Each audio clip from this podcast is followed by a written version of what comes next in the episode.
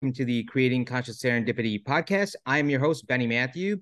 I'm the founder of Orion 3, which has the mission to create conscious serendipity. And today I'm very excited to have um, someone who I met during COVID. I don't even remember exactly how, but who I met during COVID, who I've gotten to know through Zoom and texts and emails.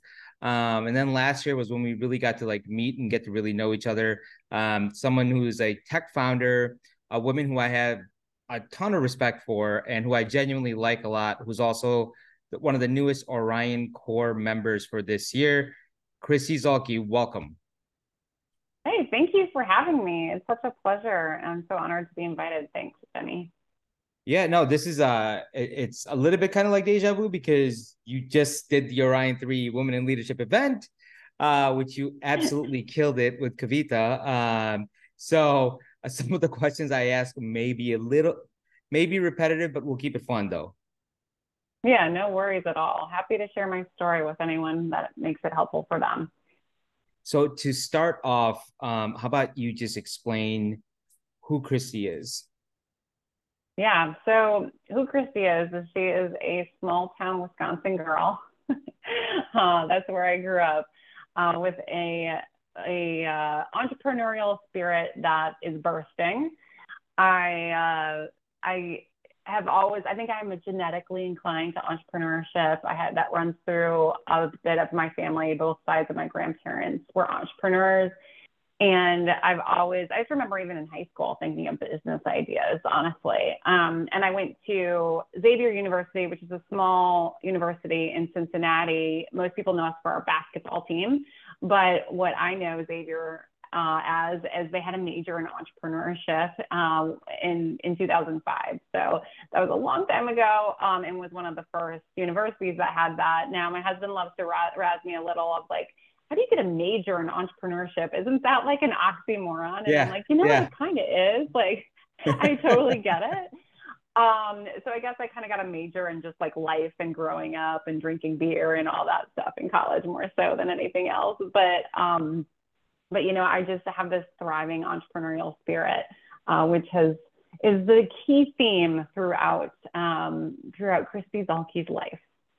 So when you say the entrepreneur, you said like high school and like when you were younger, right? Can you give me some examples of that, of the entrepreneurial spirit that you had and how you like whether it's selling things or just a mindset you had at that point? Yeah, like I remember so in in high school we had um we had a marketing club called DECA. I think it's like a public school um public school thing and and it was but no one at my high school had ever done it before.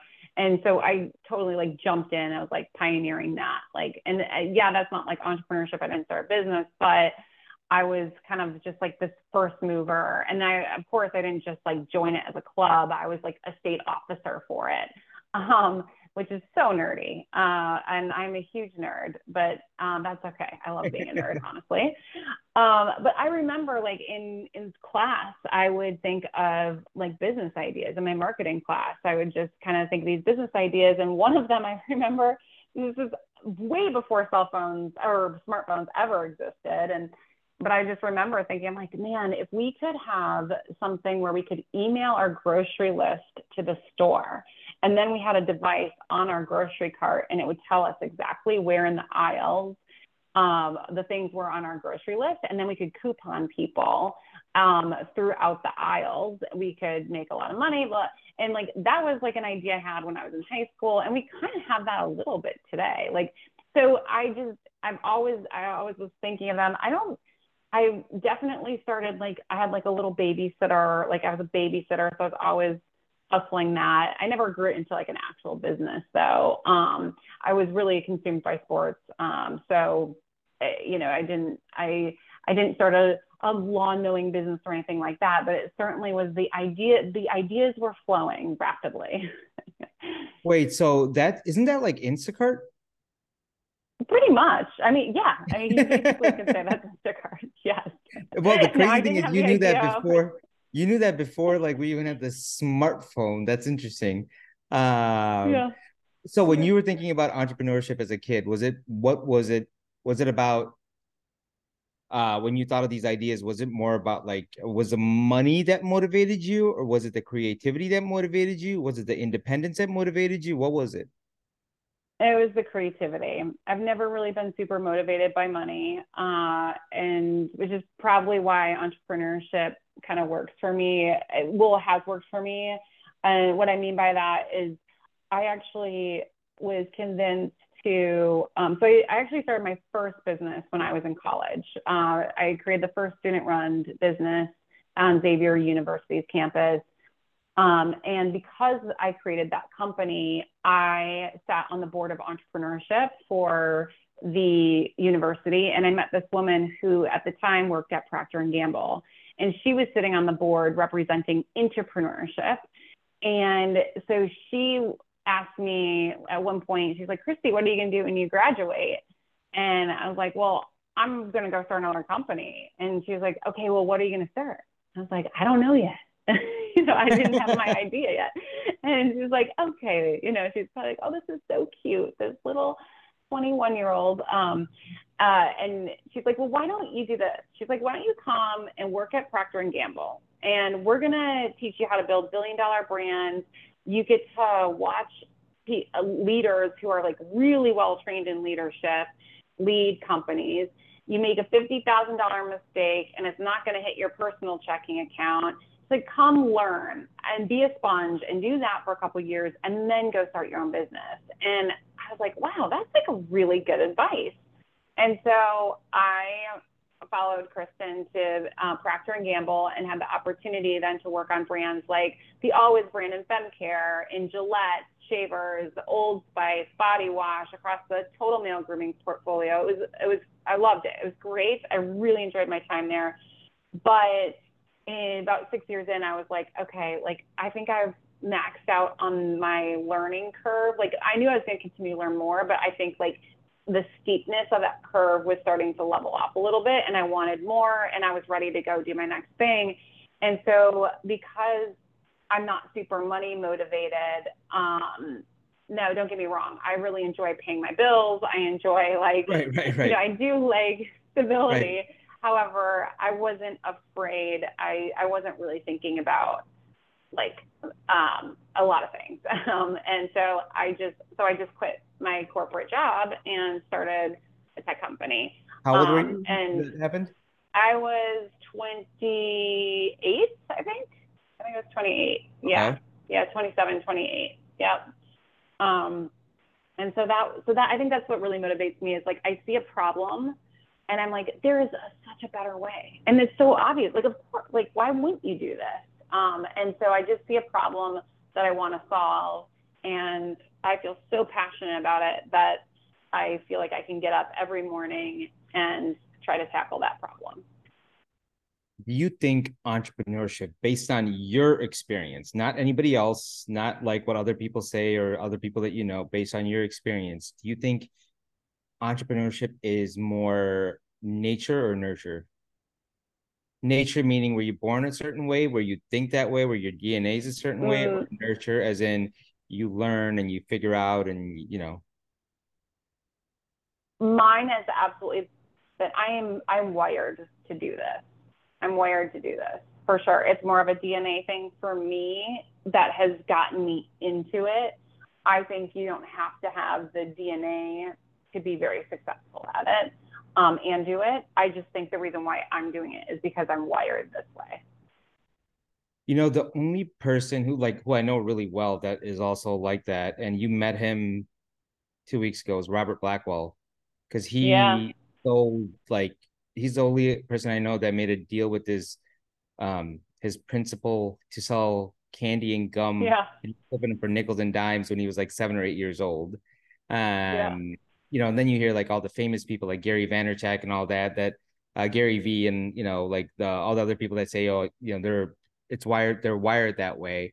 But it's funny because it's almost like a different generational thing and all that, but very similar to what Robert says. Um, mm-hmm. but yep. you, um, so with the Procter and Gamble, I mean, that is a great learning experience, right? And obviously, like like you That's said, uh, you do it without losing your own fifty. You could lose fifty thousand dollars without you losing anything. what was the biggest um what's the biggest lesson that you learned from there that like transpired over to where you're at right now? Yeah, well, I think it's hard. There's two things that come to mind. One is like just like their level of problem solving is at like a level I didn't. I my brain was not wired to think that way in college, and I don't even know how to describe it or articulate it to anyone. I think it was just like you got into these meetings and you're like, whoa, these people think at a different level. Yeah. Uh, and so just having that exposure to listen to how people are problem solving and thinking strategically um, and also, Procter & Gamble is a very flat organization in the sense where they give, meaning they give people day one, they give them a lot of responsibility. Like I had a budget to spend of millions of dollars day one. And so I was in a lot of these meetings. I was in meetings with a VP of marketing, listening to how she was talking about the strategy for the global fem care brands. And so you have this exposure to people who just think at a level that they cannot teach you in college. So that was one, and I don't have a specific way to even describe it necessarily to to people, and I hope I picked up on that through my six years there. uh, but then the second thing is that Procter and Gamble is they had always say consumer is boss, and they just really hammered into our minds that like no matter what you're doing, the consumer insight has to lead to the problem. And so a lot of folks in the tech world, they've written books to the tech world about how you shouldn't how you don't just go build a piece of technology and then try to find the consumer to buy it.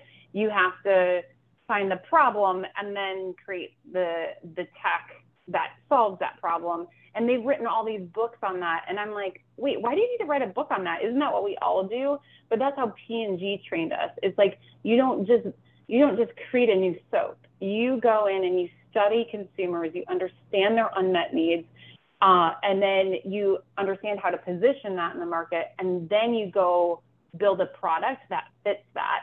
And so that has been a key part of entrepreneurship for me, which is identifying an unmet need, the insight behind that unmet need, and then creating the product after after that. How do you think that's changed for especially for bigger companies from because what years were you when did you leave Procter and Gamble like 2014? Uh 2011. 2011. Okay. So it's been 12 years, right? And I feel like the world has changed drastically in the last 12 years because I remember 2011 was two years right after we came out of the recession. Um, things were like booming. Um, there was a lot of things that are talked about now that wasn't talked about before. Technology has astronomically increased in the last, in my opinion, uh, for the mainstream, like uh, the last 12 years. So how, because like nowadays there's a lot more about like um, um, diversity, right? Like for more like um, focus groups and things like that and there's more technology to reach more people. Um, and i feel like there's all these startups that have happened over the last especially six seven years um, five years um, that have kind of came in and just like exploded because they were able to listen to certain consumer groups like really listen and deliver where big companies couldn't do that. And then what happened is the big mm. companies ended up buying them and having big exit exits right?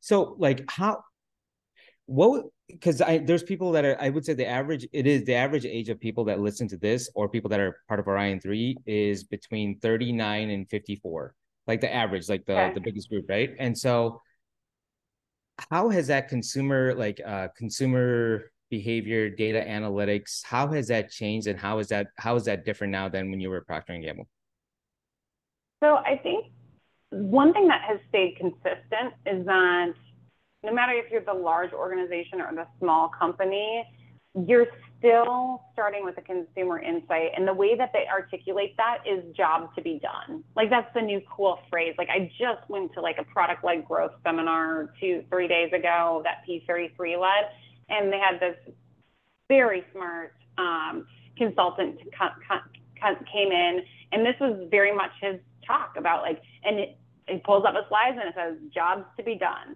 and that's how P&G may not say consumers boss anymore, but they say, okay, what's the job to be done that we're solving for? And that's what, that's how these startups are, they're going, okay, that's the job to be done.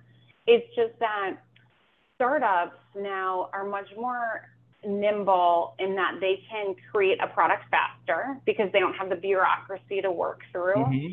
Uh, they also can experiment and iterate a lot faster so they can learn faster because, uh, again, they don't have the bureaucracy to work through. And then they're also just a little bit more, cre- they can be a little bit more creative. So I think people who are in large corporations, once you get to a certain level, they are hired in because they have an amazing skill set that is tends to be very operationally focused. Because if you have an entrepreneurial brain like me, I don't thrive in an environment of corporate America. Sometimes you can find these really great entrepreneurs and they can thrive and they're huge assets, but we're terrible inside these large organizations at at working like thinking through things that like really scale yeah. and like and that have like a billion dollar price tag to them entrepreneurs tend to we tend to be able to think differently and so you find us less in these large corporations so i think we can innovate uh, a lot easier because of just like the con- we don't have the constraints but also we just think different than folks who thrive and do amazingly well in these corporations we're just a different skill set so and a lot of these large companies now are starting to think um, and this is not necessarily P&G. I'm not speaking on their behalf by any means, but I'm just saying like any some of these large corporations that yeah. um, that I've seen is like they they go okay listen like if we'll let other people innovate and then as soon as they get to 30 million 100 million we'll just buy them because it's cheap we'll let them make the mistakes we'll let them tinker and iterate and pivot and then once they've got traction and something there that doesn't cost us on our P&L we'll just acquire them. It's just easier to acquire. And so I think that can be because they're not as versed in the creativity, they tend to purchase more of that. And that's okay. It works for their balance sheet. So um, with actually now going into your uh, your specific background on like the startup scene, right? So after P&G, can you talk about like your entrepreneurship experience since until now? Yeah, yeah. So I left P&G in 2011 to start a, a tech company. I created a smartphone app that takes pictures of moles on your skin and characterize and um, and measures their characteristics for uh, melanoma skin cancer. I sold that technology in 2012, so it was a year venture. It was like a really quick turnaround.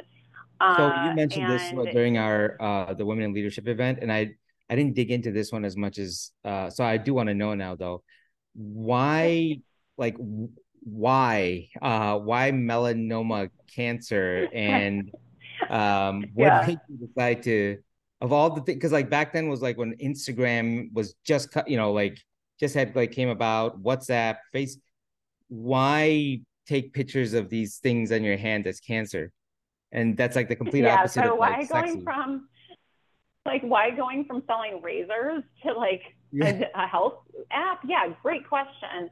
Um, I'm a little too random sometimes in my ideas, but I think what what it was something that was um, someone in my life at that time had been significantly impacted by melanoma. Okay. And they would go to the doctor, and the doctor would send them home with a piece of paper that would say, I want you to track all the moles on your body and there for these five characteristics. And it was like a, a piece of paper. And I'm and so and there's very there's like these five characteristics that are the ABCDEs. It's asymmetry, border irregularity, color differentiation, diameter, and evolution.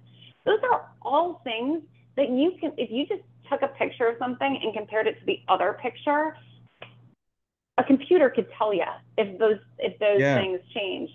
But like, and so I would be asked, like, hey, Kristi, did this mall change?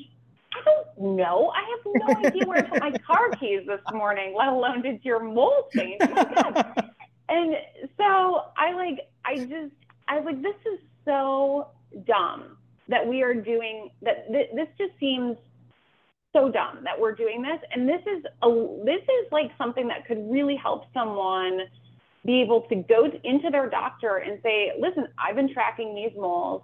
Here's the before and after. I'm here. Be, be, I'm here because I think maybe one of these things has changed based on my image um, comparison. Can you look at it for me? And so it was not meant to be ever. It wasn't like a diagnosis. It was a. It was to replace a piece of paper and it was to get people to go to the doctor and get help when they probably needed it. Um, and so that's, I just felt so passionate about like preventative health care um, and this cause because it hit home for me um, with someone close to me having had this experience that I was just like, this is too ridiculous not to solve. Now it was, we were really early for the market. So like, you're right. Like smartphones came out in 2007. I mean, apps were pretty new um, mm-hmm. in general. So it was a um, yeah, it was a pretty it was a pretty new a pretty new thing, and um, and so Microsoft or sorry IBM and Google they both just launched their versions of this four years ago. So it's like taken that long for the market to really catch up to to the idea wow. of, of this whole thing. I mean, that's like truly pioneering something. Yeah, and, like, and the problem is you like you want to have good market timing with your your tech, and so I was just a little too early. So um, it wasn't the billion dollar idea at the time, but it, if I would have launched it four years ago, it would have been. what did you learn about? I was a little too early. experience? Well, I learned a lot about just tech in general. Coming from CPG to tech, I learned just how to mechanically do it, meaning um, uh, just like, oh, you need a UX designer and a and a developer. You need a, a channel strategy, like those sorts of things. Um, but then also, I learned a lot about myself. Like I learned that I was I didn't have a co-founder. I had a really great. I worked with a developer who is an MIT grad student, phenomenal guy, extremely talented. Love him personally. Um, but we didn't get to work in the same office. Like he was in Boston, I was in Chicago, um, and I was lonely. I was lonely. I needed like I'm like I really want a co-founder. I really want a true co-founder. Um, I um, learned, you know, things I liked about entrepreneurship, things that I was good at, things I wasn't, what I should probably hire for, all of that. So just a lot of self-discovery uh, and um, and and business discovery, both twofold. And then, so you sold that a year after. Um, why? So mm-hmm. why did you sell it a year after? Why not hold? Like, why the timing? Yeah, so um, we are featured on the Dr. Oz show. Um, I don't know if you're familiar with that, but it's like a daytime TV show. Yeah. yeah um, I think it came on right after Oprah or something like that. Um, okay. But we were featured there. So we got global visibility, and a guy, an investor out of the UK, was out acquiring um, preventative healthcare technology. He reached out to me and said, "Hey, like, is your app for sale?" And I was like, "Well, everything's always for sale depending on the price. So, um, so it was like the right, it was, he was the right guy to take it forward. Like he was all about preventative health care. He knew more about that space. Um, it was a great ROI on my investment into it. And I was like, okay, great. Got my first win. Let's do this. Um, so he flew us to South Africa. The developer and I, we did that because um, he this guy worked between UK and South Africa. Flew to South Africa. We offboarded or onboarded his team and um, and did the sale um, pretty quickly. Um, and then I went back this to like guy wouldn't happen to be named Elon Musk, right? No, but I oh my God, wouldn't that have been amazing? Someday. um, it does kind of sound like it though. Yeah. Yeah. Um, yeah. Yeah. Um, no, that would have been amazing. That's what I probably would have led with. Um, um, uh, and I wouldn't be, I hopefully wouldn't be fundraising for my next company if it, if it had. Yeah, I think that would, uh, I think that would be, but it's, it's so funny because you're like talking about this guy that just randomly reached out to you who's doing this stuff and big on technology from South Africa. And I was like, and I'm thinking about the timing. I'm like, uh, Kristi, you're not saying his name, so. what if I would have been like, that was his name? Do you know him? That would have been like really, that would have been the best. uh, yeah, no, it wasn't um, him.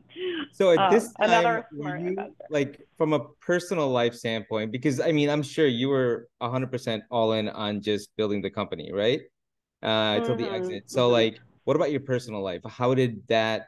Because we're right around the same age, and I want to say mm-hmm. it was I got married in 20 I always forget this. I got married in 2011, got divorced in 2014, the beginning of 2014. And I just mm. so I I think about like certain moments in time and like how my mindset was, right? Mm. Um you building your company at this point that just takes away from a lot of the things that you can do with your personal life no matter if you're a man woman no matter where you live like you just it, consumes your time where were you at mm-hmm. in your mm-hmm. personal life at this point um, I was so when I was founding the company, I was engaged, and then when I think it was like a couple months after we were married that I sold the app. I think the technology. I'm trying to remember. Yeah, yeah, I got married in 2012. Um, so yeah, it was like within like four months after I was married that um, I sold the technology. So, but I, you know, I was like, um, didn't have any kids. I had a dog. I was a dog mom. Uh, you yeah. know, so um, yeah. So it, it was, it was. I could dedicate a lot of time. And then what about after that? So continue with your story. So you sold that, and then in 2012, and then what? Um, so sold that, um, and then I went back to my journal of business ideas, and I um, and I was like, okay, I want what's the next problem I'm going to solve, and I really I had this problem when I was at Procter and Gamble, which was we were spending hundreds of millions of dollars a year in market research data. So we would go and collect all this survey data on from our consumers. You know, so on Gillette, we'd ask them all kinds of questions like when do you shave? Where do you shave? Um, like, why do you shave? Yeah. What are your aspirations in life? Like, you know, like everything. We spend so much money on this. And we would get the data in, we'd analyze it once, and then we just save it on our hard drives. And we get it in these files that were impossible to search, like in these data files. And so I'm like, I need like the Google for market research data. And I want some analytics component to it. So that's where um, Knowledge Hound, this next company, was birthed out of this problem that the job to be done uh, for the the person in large companies was how do I get insights at my fingertips now?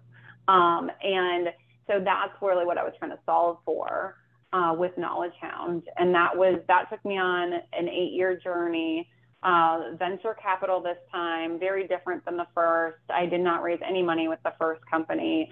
Um, that was all bootstrapped and self-funded. And then this company was all, then Knowledge Hound was um, angel round with a few VCs and then VC round in there as well. So um, very different. So can you talk about the the differences, like especially with Knowledge Hound, like how the bootstrapping was a lot different than now having to raise so much money. Um, and then what year did you start Knowledge Hound? Um, so 2013. Oh wow! So you only waited a year to start the next one?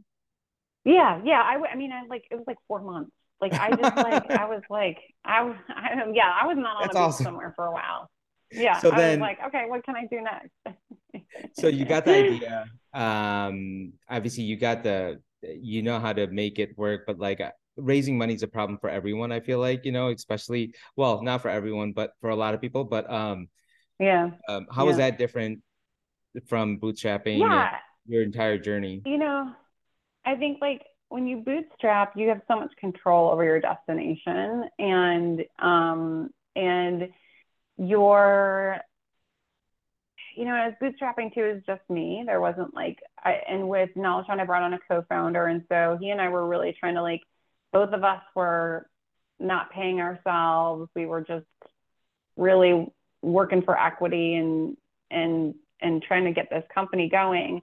What I did right with Knowledge Hound was that I was able to create like a prototype that with with my co-founder Andrew. He was the developer and the brains behind the the tech, and he um, he we were able to I was able to go down to Procter and Gamble and be like, hey, I created this solution and um, it worked, but it wasn't like it was a it was a prototype, you know, like and and they're like, wow, this is great. How much does this cost? And I was kind of like, how much do you got? How much do you have to spend? you know, and um and I drove back from Cincinnati with basically a promise of a purchase order, and I'm like, oh my god, I got to make this thing work. You know, I'm shit. like I got to like oh man. Um, and we did. And then we went and sold a division of Pepsi. We sold Jim Beam. And so with like Fortune 1000 companies as our clients, we were able to successfully raise um, a $1.2 million um, seed round of funding. Oh, wow. But I think with that like whole experience is that when you don't do, when you fundraise, basically everyone tells you how terrible your product is and terrible your idea is and how you're not good enough they don't say it like that. But it is that's what you hear right, as a right. founder. You hear that's how you interpret what they say. Yeah, yeah, because they're like, oh well, you know, I don't think your market size is big enough. I don't think you'll ever, you won't ever sell. You can't expand within organizations. You, um, you, you know, they'll they'll think of ten different reasons why your company isn't going to work, and so and they're not going to invest because of that. And that that feedback is really valuable for us as founders because now we can it, it should it should help us like triple think like okay is that true or do i have a plan for that right. uh, now i'm starting to go through fundraising a, a second time for a different company right now and i'm finding myself so much more confident in myself and in the process now than i was 10 years ago 10 years ago, I much more internalized the feedback and I was like, oh my God, it's going to fail. I'm never going to get this funding. It's not going to work. Like, this is a dumb idea. Like, they're right. And uh, this time around, I'm much more like, oh, well, pro- I, they didn't, I, I, probably didn't articulate it right enough, uh, well enough to them, or, mm, you know, they're not the right investor for us because they don't understand the problem that I'm trying to solve. And that's totally fine. Like, that is like, that is the majority you, of investors. What made that mind shift? Do. What made that? What made that mind uh, set shift? I think it. I think I have I have gained so much more confidence in myself over the past ten years. Um, I think I I feel like I really got beat up at Knowledge Hound. Like I had a really tough board of directors for me, um, and they and because of them, I grew a really thick skin. Uh, and now that doesn't mean I don't cry or I don't like um, shrivel inside, but in hindsight, like I felt, I felt very much like I had some key convictions about Knowledge Hound and was recommending some things a lot. And they, I just could never get them on the same page as me. And I'm like, what is, and then, you know, and I would always go back to myself because these people are very experienced. They're investors um, who are, you know, they see a lot of a lot of companies. And so I just kind of defaulted to their experience and being like, okay, well, yeah, maybe they're right. Like they, and in hindsight, I'm like, I was right the whole freaking time.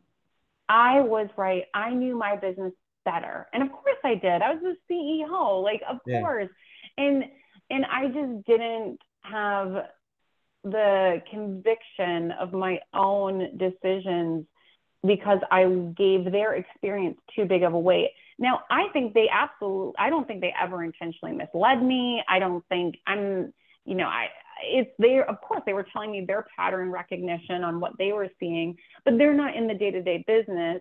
And so that is absolutely my fault. I'm not a victim here of of anything. Like it is my fault for not like switching my mindset and and being strong enough to say, got it, that's your opinion, but you know what? I'm I know what's best and I'm gonna go do this. Now there's some things that I couldn't I needed their permission to go do, like raise yeah. more money and that we just couldn't get aligned on and and that's okay. Um, because they're the majority owners of, you know, once you raise yeah. venture funding, you lose control of your business and so um and and so that's okay but it's so many lessons learned and i think just i got i really do feel like i got the crap kicked out of me for eight years Um, or at least like I had a board probably for four of those eight years, maybe five of those eight years. And so I do feel like I I was just I really struggled with that and um and that built a lot of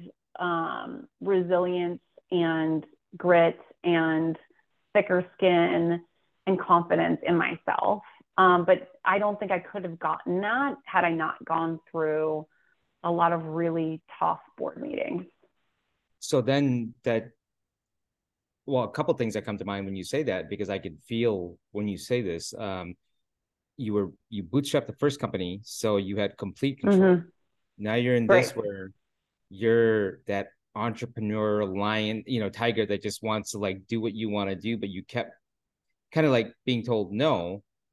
Um, what's the like if you what's your what's your perspective on this whole thing with raising venture money or raising you know having to raise a lot of money versus maybe starting um, you know maybe starting to do something on your own without having to raise as much money first? What's your thought process on that going through both sides of it yeah i think there are certain businesses that are right for venture and there's most businesses are not right for venture.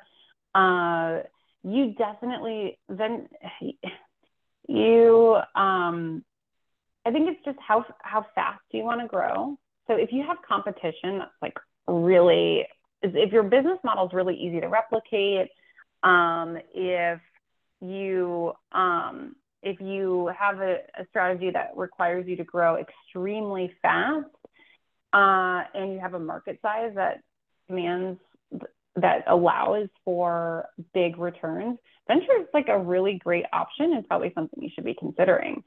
Um, but if you've if you've got kind of more of a a, a product that's more niche or that is got some IP that uh, no one else has that is really tough to replicate, you probably don't have to have like a ton of venture or a lot of funding. You know, you can you can bootstrap it. Tech it's hard because you really do need to build a product and it takes a lot of capital to build a product first before you go out. Whereas uh, sometimes with like um, some of these other businesses, you can types of businesses like a CPG business, you can.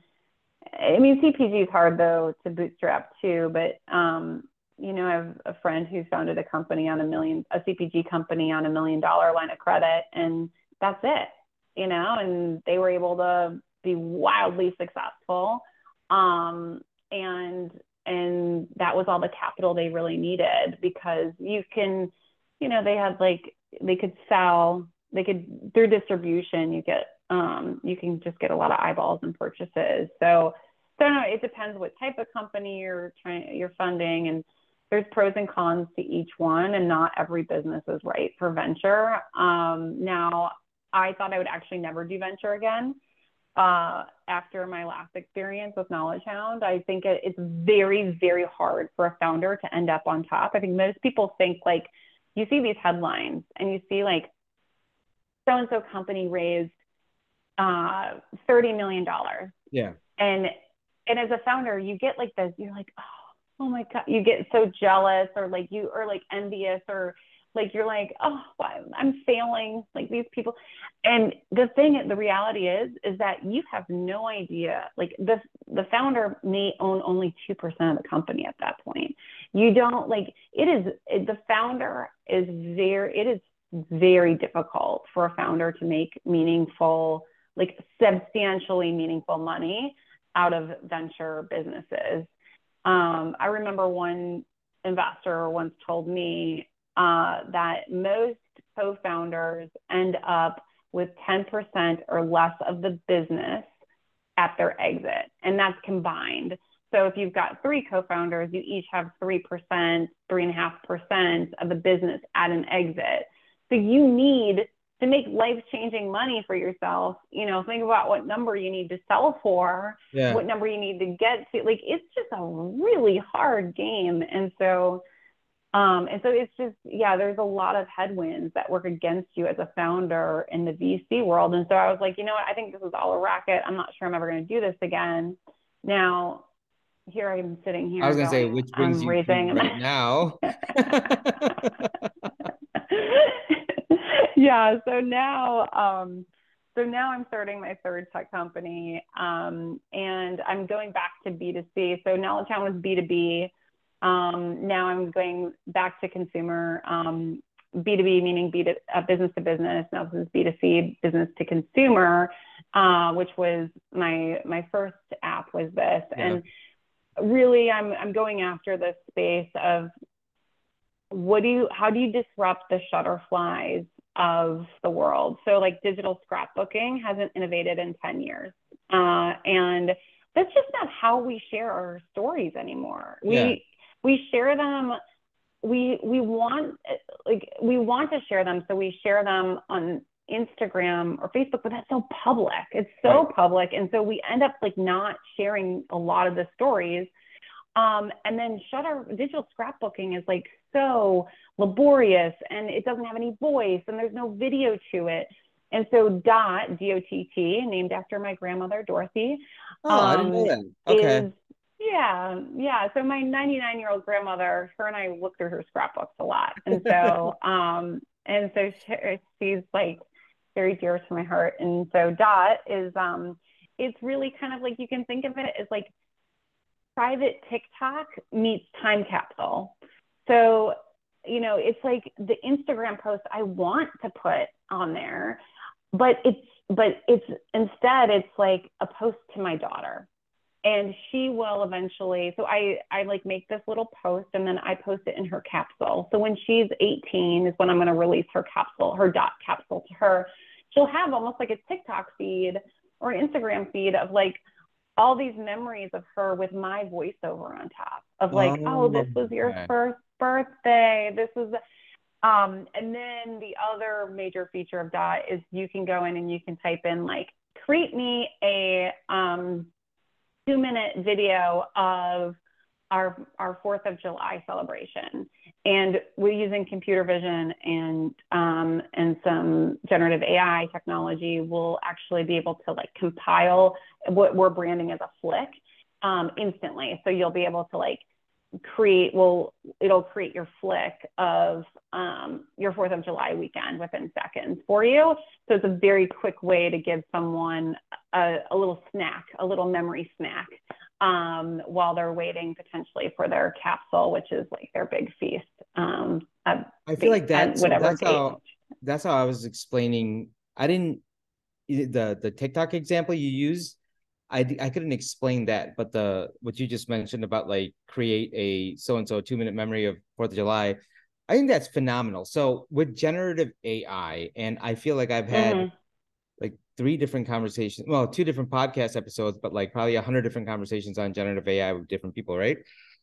You mm-hmm. as someone that's building a start, literally building a startup right now with generative AI, how like what's your world like and how different is it than before with like knowledge hound and the first company take the investors it's not that, out, like just just the technology it's not that different it's okay. not that different honestly like i think it's the thing that's happening with generative ai right now is that it's exactly what i was going back to like early what i was saying earlier in this podcast which is like people are all of a sudden there's this new tool and they're just creating things because they're like, oh, wouldn't it be cool if you could do this or that or whatever?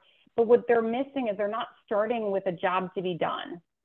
And so it, this is just a new tool. Generative AI is just a new tool in our toolbox. So the job to be done here is still how do I how do I um, how how do I make stories unforgettable? And whether I had generative AI or not, I would have still been creating an app to achieve that job to be done. I just now with generative AI, I can come up with a solution that is like so is very smooth. It is very cool. It's yeah. cooler than what I could have done before. It's just a new tool in our toolbox. And then um so obviously I'm I once all this stuff is once you start to build this up more and more, I'm gonna be your biggest publicist. So I already said it. I'll be your hype man for that because I love you as a I I'm I gravitate so much towards you because of you have a, a, a certain sense of freedom that like I could just feel like mm. just when every that energy that I feel when I'm talking to you. And you're just so um you're not at all at all arrogant. You're just very just down to earth yet you're a fucking badass at what you do uh right? And Thanks, you kind of have a i don't give a fuck what you think attitude um in a good way in a good way. Um but and i think it comes from experience. And i think there's so much within you that um is like even though you've done a lot like i, I don't even think you really i personally don't think you even um came close to you're you're even close to like the full potential of what's to come hmm. from you and something Thanks, about Benny. this whole thing with Dott Technologies i feel like there's a lot that can happen so with where are you at right now with the company I am, well, first of all, thank you so much for saying all that. That means a lot, especially coming from you. Um, I think like I do, sometimes I'm a little too honest. I guess I just don't, I'm like very genuine. Like I'm, I think people enjoy me talking on panels because I will tell them like how many times I failed and how, where I act up 50 different ways. And I don't care. Like, I don't care if people know that. And it drives me freaking bonkers when you ask someone you're at like a networking event and they're like, like, oh, how's the startup going? And they're like, oh, we're crushing it. We're like, oh my, you know, everything's great. And I mean, that's great, but there's something terrible going on in, in there. And I can't help unless we like compare notes. And so maybe I'm a little too self-deprecating sometimes, but I think I I find so much value in like just being real with people and not being ashamed of like how many times I failed. And in certain ways, I like wear it as almost like a badge of honor of like, I messed up so many freaking times, but I lived it. I did it and I got through it. Um, so I really appreciate you just giving me the compliment and I, I, and it means a lot coming from you. Where I'm at with Dott is that, um, I am in very early stages. So I self-funded the first eight months of development. Um. But we have, I like, I'm pretty proud of our MVP. So in two weeks, we're beta testing it with six people, and we're going to work through like the bugs because there's going to be like missing buttons here or there, and like yeah. like oh right, they can't like. But then, um, so by the end of October, this is if you're listening, this is October 2023. Um, we'll have a Dott app on the App Store, and um, we'll be out there in the wild. In October of 2023. I am October of 2023. In four weeks from now, Benny, we'll have a product that you can download on the App Store. That's not going to look like an MVP. I think it looks actually pretty freaking great. Um, but I'm biased. Yeah, you mean so. end of October then? Yeah, yeah, yeah. End of October. 29. Okay, so you're going to let me know yeah, when that happens. Oh yes, sir. I am. Yes. um, yes. And I think, and I'm trying to, I'm going out to the market right now to raise a $1 million um, uh, round of funding, pre-seed round of funding, so that when we get into this stage, my goal is to get a thousand downloads, and we're just gonna like look at these beta at these early users, and we're gonna look at all the metrics, like what are they doing in the app, what are they not doing, where are they going, where are they getting value, who's getting value, and that's gonna tell us so much about then what new features, how do we change the app to get more product like growth, all of that. And so really that million dollars is to like feed into the product and, and iterate and change um, and, and, and pivot. I don't mean in the sense of like a new product, but you know, just like there's going to be things we learned. Like there's so much you don't know until you just get something out in the wild. So, um, so yeah, so that's kind of where I'm at on this new journey of, uh, of Dott. Um, yeah, I'm I'm rooting for you, and I as soon as you Thanks, just let me know whenever it comes out, and I will do everything I can to get the word out to different people. So, and then um, you know, I know we're a little over time, and this is see, this is crazy. Like I thought we both said we'll end it by two o'clock, and here I am, like I could talk to you for like another hour, um, and that's a very like good thing. Um, but just to be mindful of people that are listening right now, the one other yeah. thing I was going to talk about in um, you know, in a couple of minutes is uh Defy Ventures because I'll be honest, there's a lot of things that like when I first like when we met in person, like there was uh I was excited to meet you, but then I was like, you know, I I didn't realize how surprised I was gonna get um until you told me here's little um white blonde Kristi, who's an entrepreneur who all of a sudden is driving two to three hours to different prisons to work with convicts that are like people who are in prison, not jail, prison. Yeah. Yep. To help them mm-hmm. become entrepreneurs. So can yeah. you just in like two minutes just talk about that? Yeah, yeah, yeah. So I'm super passionate about this. This is Defy Ventures. Uh, they're a nonprofit. I'm on the board of advisors for the Illinois chapter um, or group. I don't think it's called chapter, but regardless, the, the Illinois business um, unit. Um, and what we do is we are a group of people where we create a curriculum for incarcerated individuals who are interested in starting their own business. And these incarcerated individuals have to apply to get in. Um, they have to say what business they're interested in starting. And then once they're accepted into the program, the, they take, I think it's one or two classes a week. I think it might be two classes a week. They get to come to inside, they're incarcerated, so they're serving their time. So it's inside the prison. They go to class two times a week, uh, which is taught there at the prison, and they are taken through a curriculum of Business Startup 101. And by the end of the program, they have a full business plan written. And so, what I do in particular is I volunteer as a mentor and as a judge. So, at the end, so through the program, they have certain times in which we show up. Uh, we, the volunteers, show up as mentors. So, we go into prisons and we sit with them and we listen to their business ideas and we give them real feedback. Like, this isn't like the like fluffy, like, oh, that's so nice. I'm cheering for you kind of thing. This is yeah. a like, you know, I think you really need you need to be thinking about a distribution strategy because that's going to be the hardest part of your thing. Or like the tips of like okay let's here's what I know about pricing this service and here are two things that you should be looking at benchmarking. Like this is like real business. And I tell you Benny like it it's been life changing for me. These people are so cool first of all I was very intimidated. Like a, like you said, a blonde hair, blue eyed Wisconsin girl who's never been incarcerated, grew up with two parents, like in small town America, showing up and being like, "Let me mentor you." Like I just thought, like, what? Like who am I to be like? And why do they want to listen to me? These men and women. So we have a there's a women's facility and a men's facility that we go to, a couple different men's facilities, one women, they are so welcoming to me. They value my opinion. These guys also are, and girls are so impressive. Like they, and a lot of them are entrepreneurs. Like I remember this one woman I talked to, uh, you know, we, one of the icebreaker questions for us was like, what business have you started? And she's like, you know, I guess I've been selling, she talked about selling flowers on um, on the corner when she was a little girl. Yeah. Um, and um, and I loved it because she talked about so a man would come pick her up in Chicago and take her out to the suburbs, and he would have her sell flowers. And he, at the end of the day, she had to split the money with him.